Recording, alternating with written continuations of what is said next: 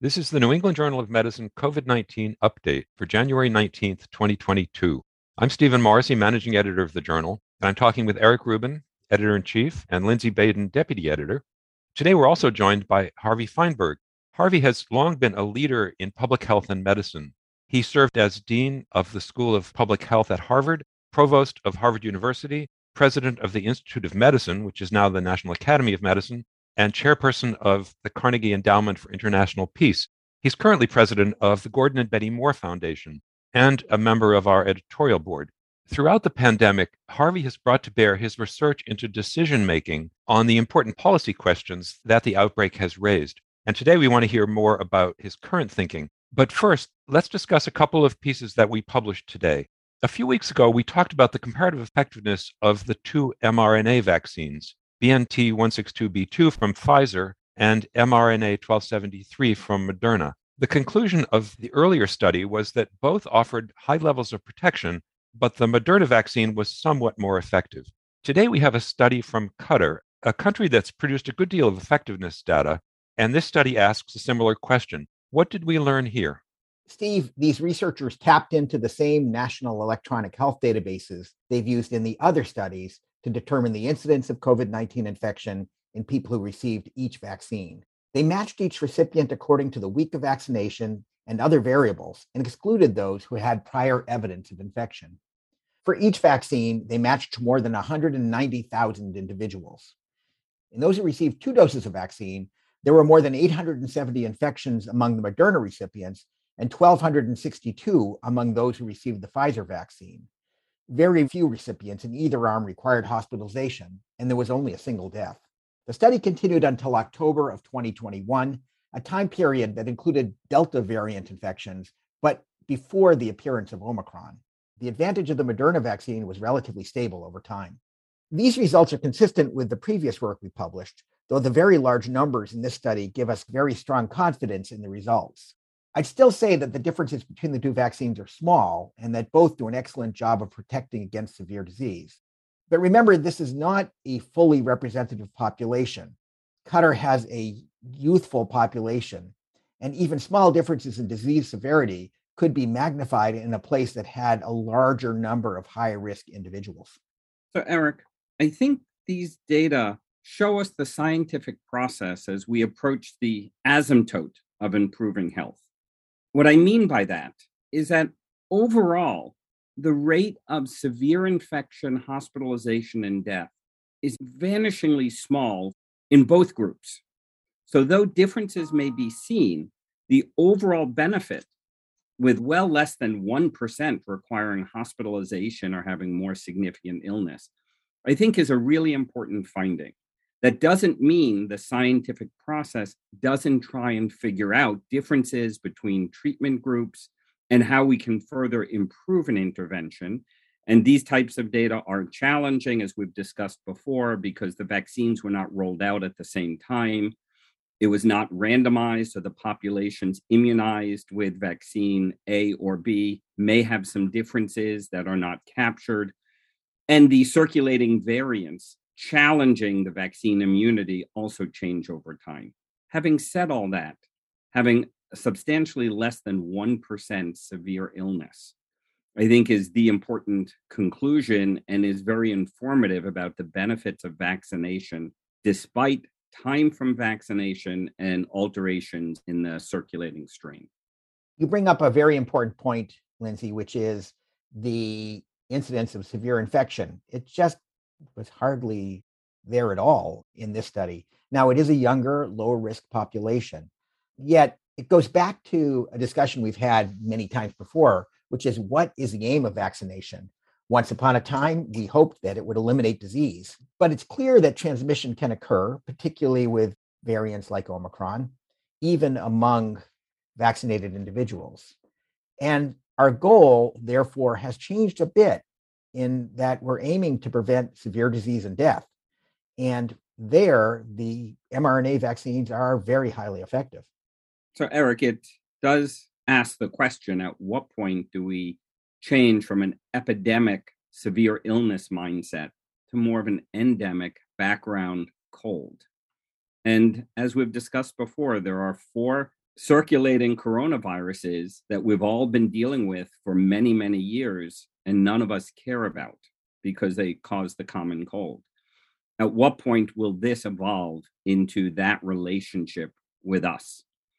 And we'll see.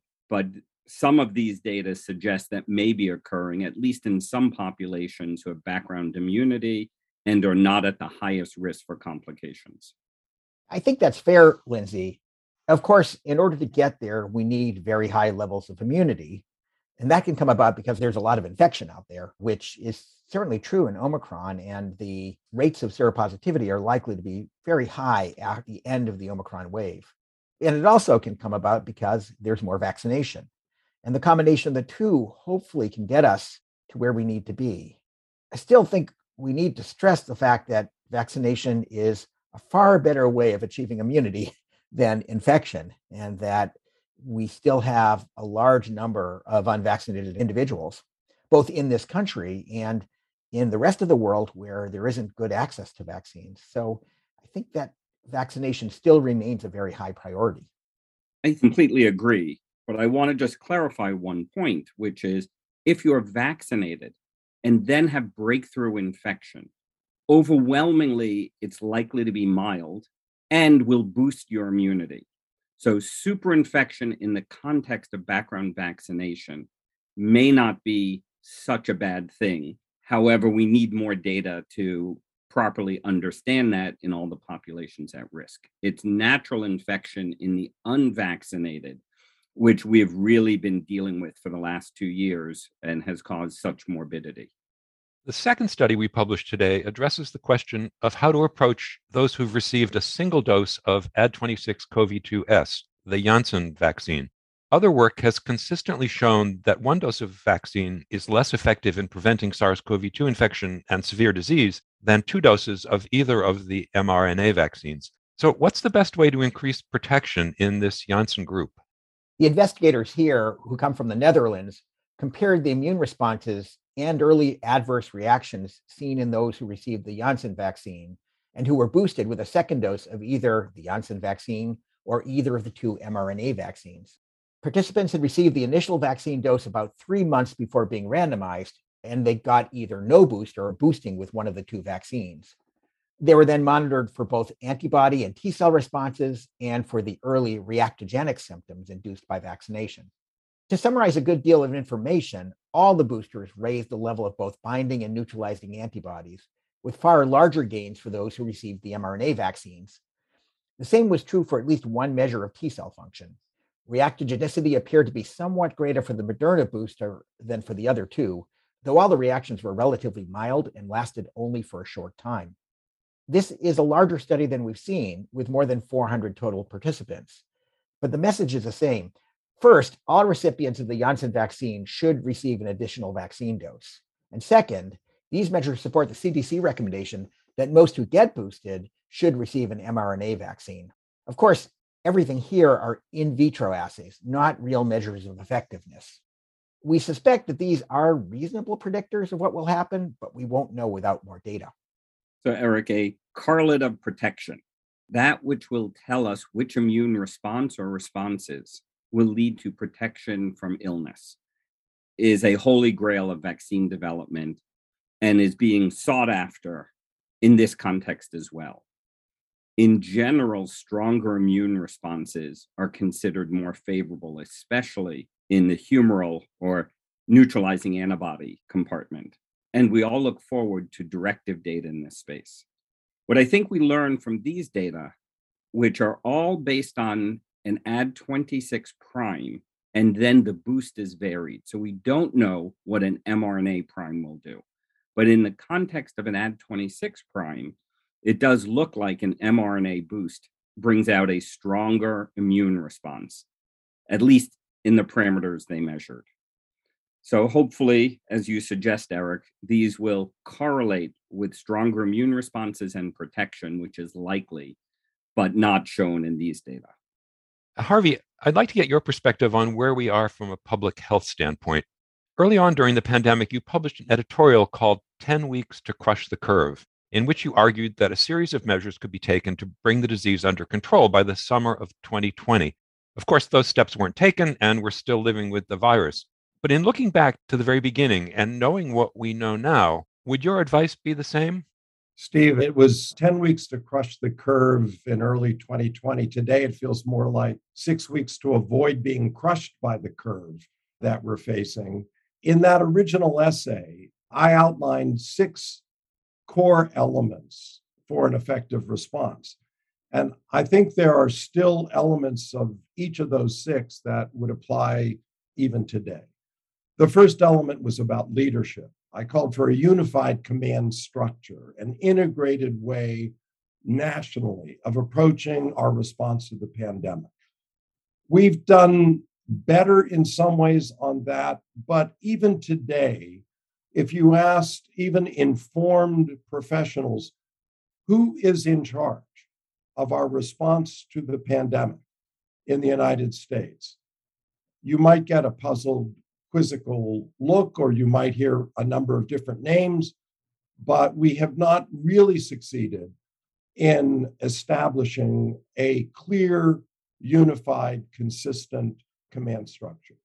Second element I raised back then was to make millions of diagnostic tests available. It's fascinating. This is the week, as we're discussing, that the United States government is at last standing up a website by which any household will be able to order diagnostic tests. So it reminds one of the observation of Winston Churchill that you can always count on the Americans to do the right thing after they have exhausted all the other possibilities. And so here we are now distributing diagnostic tests. But I'll come back to that in another moment.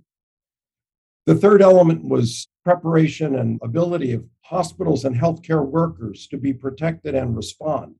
At that time, the big concern was sufficient personal protective equipment. Today, it's about burnout and adequacy of staffing and being overwhelmed at different times in different places. That's the challenge today. The fourth element was to distinguish among the risk groups and those who were exposed, those who were early infected. At that time, there was more thought about the importance of contact tracing, perhaps, and differentiating of those who could be quarantined and reduce the spread. Today, we have to learn more about the kinds of questions that Lindsay and Eric were just discussing, about the consequences of infection in different populations, the responses in different times. The fifth element was public education and public understanding. This continues to be a core communication challenge throughout the period of the pandemic, and it's as true today.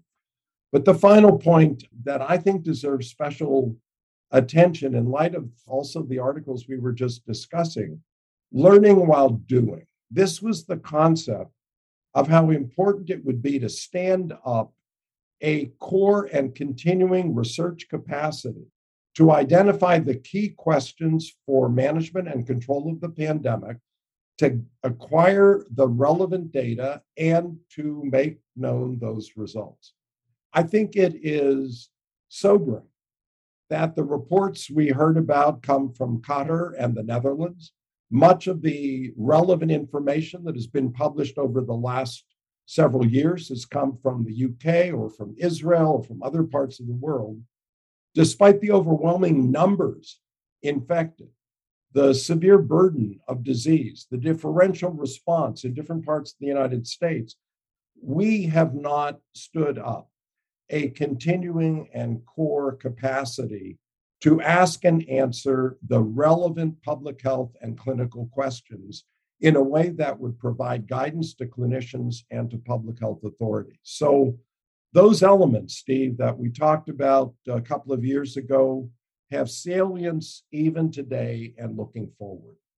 Harvey, it's been an interesting process because the epidemic curve goes up and down, and there's a lot of reacting to where things are today rather than planning for where things are going to be tomorrow. And I guess we see that with respect to some of the things that you're talking about.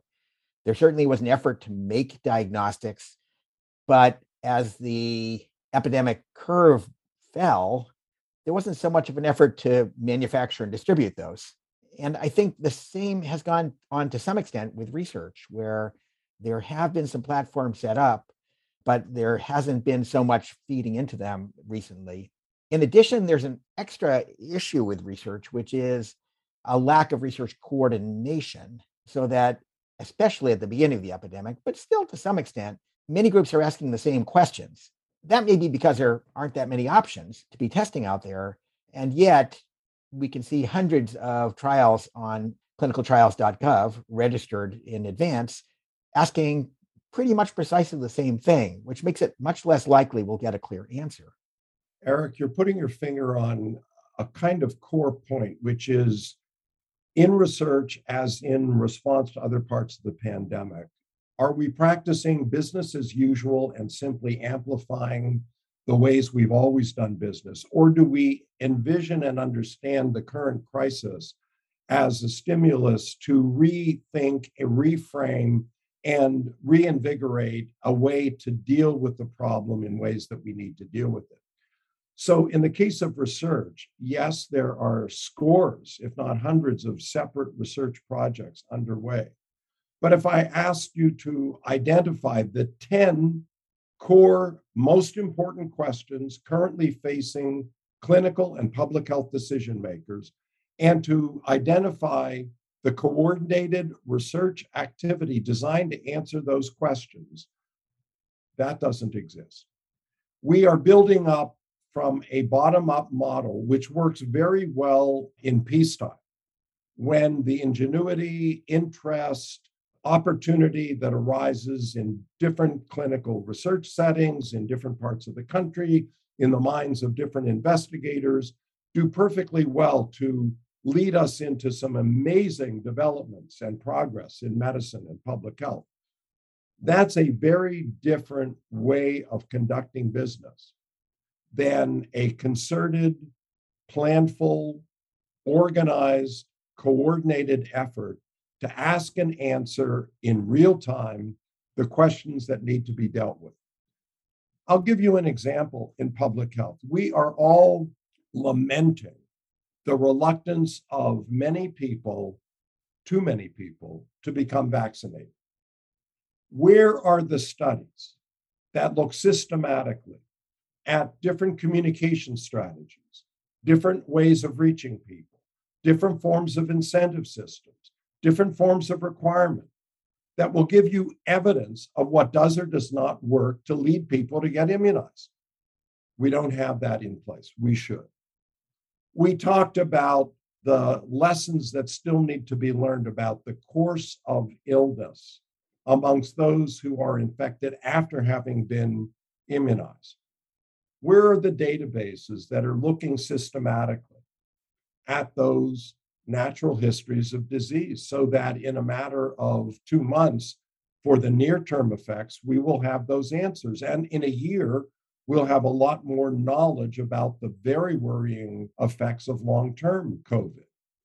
And when it comes to other aspects of dealing with diagnostic tests and coming back from infection, we're in the midst of a very controversial recent recommendation from the Centers for Disease Control and Prevention that basically says if you've been infected and you're asymptomatic, after 5 days without testing, you can return out of your home isolation and return to the workplace, etc. Many of us think that if you have been infected, you should be tested at day 5. And if your antigen test at day 5, your rapid test, remains positive, why is it prudent at that moment for you to return to the workplace or to outside the home activity? Would it not be more prudent to wait either another 5 days or until that test turns negative? Now, you could say it's an arguable point. And it is.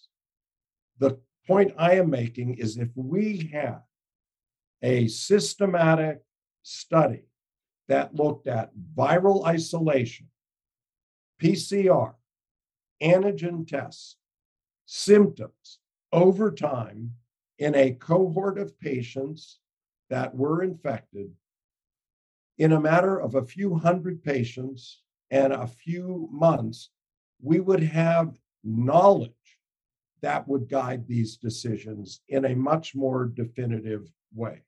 So it's the gap between our readiness to do the real-time learning and the need for decisions that creates a dilemma for us and is a source of constraint in our ability to overcome the pandemic today. Harvey, I agree that systematic data are critical to inform our decision-making, our policies, the care we provide patients. And the way you frame it makes complete sense. However, I'm mired in the day-to-day interactions with healthcare systems, regulatory review boards, IRBs, different countries and data systems. The UK has a different system than Israel, than in the US, which is a much more decentralized healthcare system. So though what you say makes complete sense, pragmatically, are we just set up in a chaotic format globally? Yes, we are. That is, it's not a designed, coherent, or systematic approach to data. But if you just take the US, Lindsay, it's even more kind of fundamentally problematic in that not only do we have the disparate centers providing clinical care, but on the public health front, you really have a federal system with state-based authorities, state departments of public health, which have typically strong legal authority apart from one another and apart from the authority of the federal authorities, particularly the Centers for Disease Control, to actually guide or direct any of those activities at the states. It's more on an advisory function.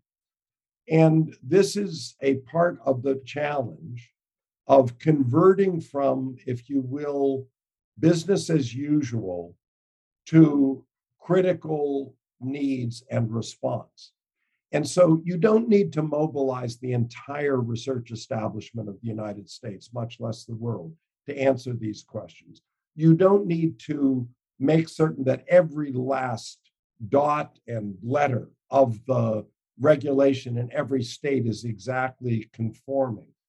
But in the research arm, you do need to have established in parallel to the existing structure an overlay that can be mobilized systematically and selectively to get the answers that we need. You do not need to track every patient to get the answers to these questions. You need a well-designed study managing the data in a relatively small number of patients, and that we should be able to manage over and above business as usual.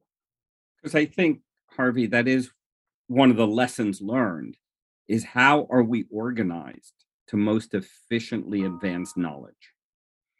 And there are many things that I think went quite well, given the number of treatments and diagnostics we actually have available at 2 years. And there are many which have been chaotic. And I think we as a community do need to take a hard look at what kind of structures we need to put in place so that we can be more effective in advancing knowledge. I agree with you completely, Lindsay. I think, for example, on the diagnostics, the RADx program that was funded by the Congress and pursued at the NIH in a very, very concerted and successful way, which looked basically at a venture capital model rather than, investigator-driven model to introduce the incentives, the guidance, the support, and the continuing interaction that would take you from a good idea all the way to product. And that kind of so-called Shark Tank or funnel approach to the development of new approaches to diagnostics has been, I think, a very important milestone for both the NIH and for scientific development in the US, and is a great example of what you're talking about. We need more such learning opportunities. We need ways of looking at the public health questions as well as the clinical questions. For example, with diagnostic tests, the ability to use diagnostics in wastewater to monitor the appearance and scale of new viral types as new variants will emerge is another very interesting, important, and useful tool that's come out of the lessons of this pandemic at the public health level. And Harvey, building, I mean, that in part, the wastewater monitoring was developed associated with polio control and elimination, and how that type of scientific foundation can then be exploited in this type of global health public emergency is terrific to watch. Your point so well taken, and it raises a larger question about the importance of prior research and fundamental scientific research that provides the underpinnings for contemporary solutions.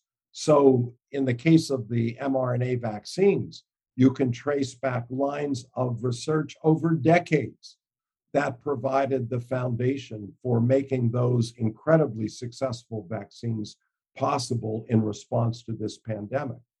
And similarly, learning from previous epidemics or outbreaks and ways of monitoring, ways of responding would have been very successful if we had had a similar foundation of extensive knowledge on the social science of vaccine acceptance. We would have been much better prepared to enable more people to accept this vaccine. And if we do it now, we'll be better positioned in the future to get the levels of immunization that will provide more adequate protection to the community at large. There's one other dimension that I might mention here that you alluded to in the international scope of this problem. From the beginning, it has been a global problem. And the global response is a critical part of controlling ultimately and living with the coronavirus epidemic, pandemic in the future. It is very evident that a critical part of this is vaccination around the world, immunization around the world. And it is a missed opportunity, in my opinion, for U.S. leadership in the world not to step up more aggressively to meeting the global need for immunization against COVID.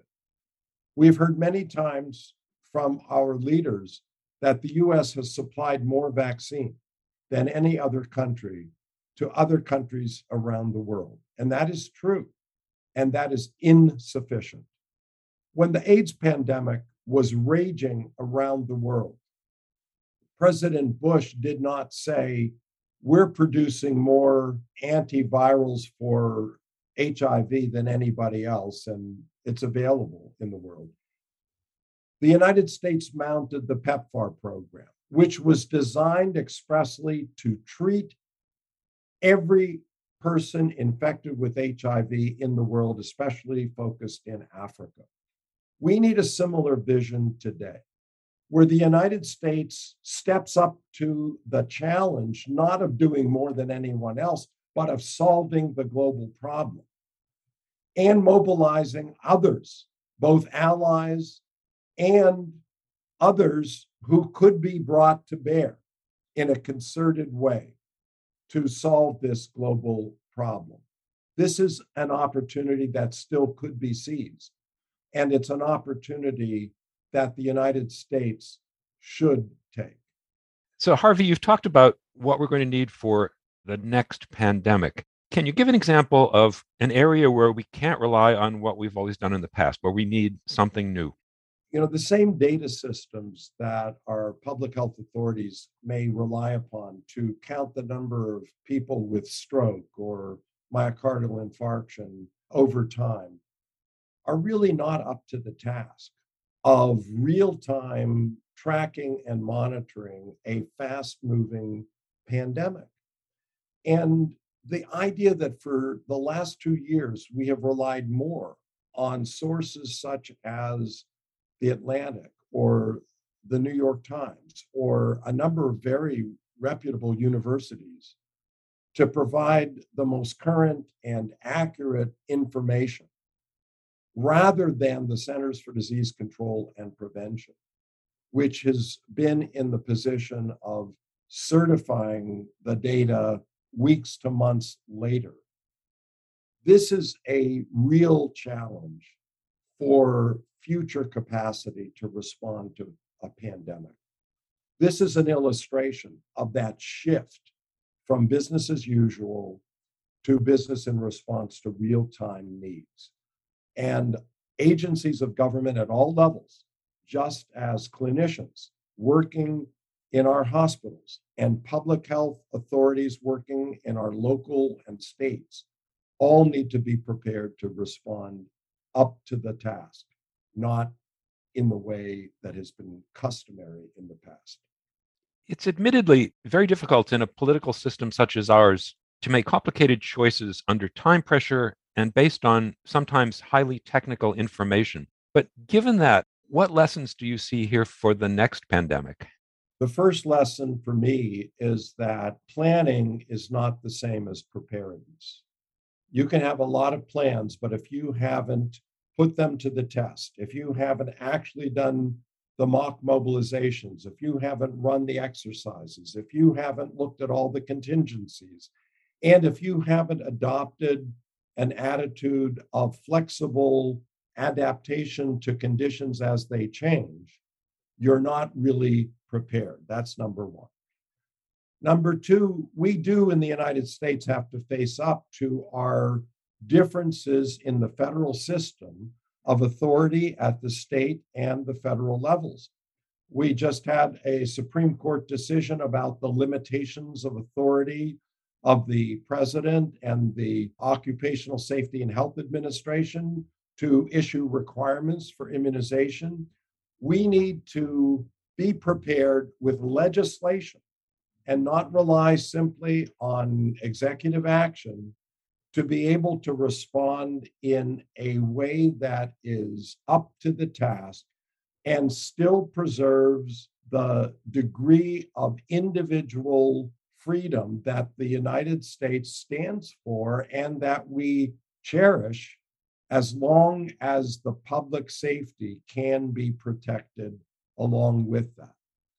The third thing is that we cannot simply adopt a crisis mode of response. We have to make the infrastructure, long-term, continuing investments that lead us to be prepared. It's remarkable to me that while every hospital in the United States that gets funding from the federal government must be accredited as an institution that has the required structural programs, staffing, capacities to provide adequate care. We do not have the same requirements for departments of public health, county by county. There's voluntary systems of accreditation. We should have a national system that lays out for every county commissioner, every mayor, every governor, what the core requirements are for a sufficient public health capacity at the State Department and at the county and local levels. And we ought to grade and make those public and let the people know where they are up to the task and where they fall short. And then finally, we need to have the capacity of leadership that can simultaneously rely on science and the best evidence and recognize when business as usual is no longer up to the task. If we put those elements in place, along with the other things that we've been discussing on scientific learning capacity and leadership, this will give the United States a much stronger foundation for responding effectively over time to new pandemics, and there will be new pandemics.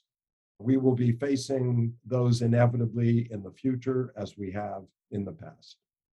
Harvey, let me focus on one of your points, which is the idea of professionalizing public health. I mean, certainly this is no criticism of the people who were working in public health, because there are a huge number of very dedicated people who have prepared themselves for these jobs by studying at schools of public health, like the one that you used to lead. And yet, as you say, there is not only a lack of standardization, but there's extreme decentralization, so that every single town, every single county has their own public health service, none of whom can have a breadth of experience simply because of numbers. They simply don't see that many things. And in some ways, it's comparable to a very small clinic versus a large academic hospital, where not everyone should be doing everything. But right now, it seems to me we are asking every individual public health community to be doing everything. It seems unfair. I celebrate the achievements of our public health professionals and leaders, and it has been at its best truly astounding and remarkable and successful. You put your finger, Eric, on a very important point, which is both the variability in capacity and preparedness and the lack of a systematic differentiation of where responsibility and capacity resides.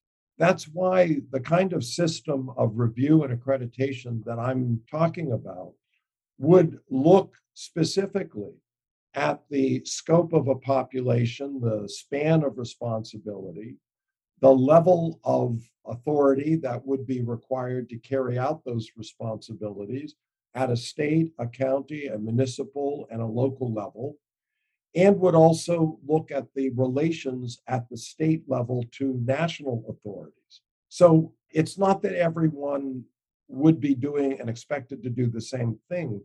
The reason now there may be confusion about, well, everything is going to fall back to the local authority, as you described, is that there's not clarity about where the responsibilities reside within each jurisdiction. And if we had that clarity, and we had the measures, and we had, if you will, the rating system and the public understanding of that, we would simultaneously be rewarding and celebrating those public health professionals and teams that have done the right thing, and we would be pointing out the needs for improvement where there are shortcomings. So I see the mechanism of looking more critically and in an accreditation process as responding to the confusing distribution of responsibility that you're alluding to, as well as rewarding and recognizing excellence in the public health professions. Harvey, you also highlighted the importance of communication. And I worry a little bit as we witness the politicalization of information with erosion of what a fact is and the speed with which an observation is made and then shared globally to everyone almost the same day before it's been verified or expanded upon or fully understood, has created incredible challenges in how we communicate what we think is going on and therefore what the response should be. How should we guide this process in the modern information age and how we communicate? Lindsay, you say you're a little worried. I'm a lot worried about it. It is a very serious challenge to sensible decision-making for individuals as well as for policymakers and clinicians as well as public health authorities. The profusion of non-facts, the level of distortion, the willingness of individuals or groups for nefarious or distorted purposes to purposefully mislead or to raise levels of fear or to disregard the factual evidence. These are very, very serious problems. I think that's why voices such as the New England Journal of Medicine and other authoritative sources become ever more important in the world of profusion of information, even than they were in the now older world of slower, more, let's say, well-considered distribution of knowledge. It does mean that places like the New England Journal need to be more nimble, need to be more ready to be on top of current information, need to be able to differentiate the degree of confidence that one can have in evidence as it emerges, to bring forward the kinds of qualifications that you and Eric talked about when you were describing the studies in the current issue. All of this, if you could amplify through other authoritative voices, would be the strongest neutralizer to the acid of misinformation that proliferates today in the social media, the World Wide Web, and in many other channels of communication. This is not a simple problem to fix, but it is a very real challenge to those of us who believe in the importance of evidence and science as a guide to sensible decision-making. Thank you very much, Harvey, for joining us today. And as always, thank you, Eric, and thank you, Lindsay.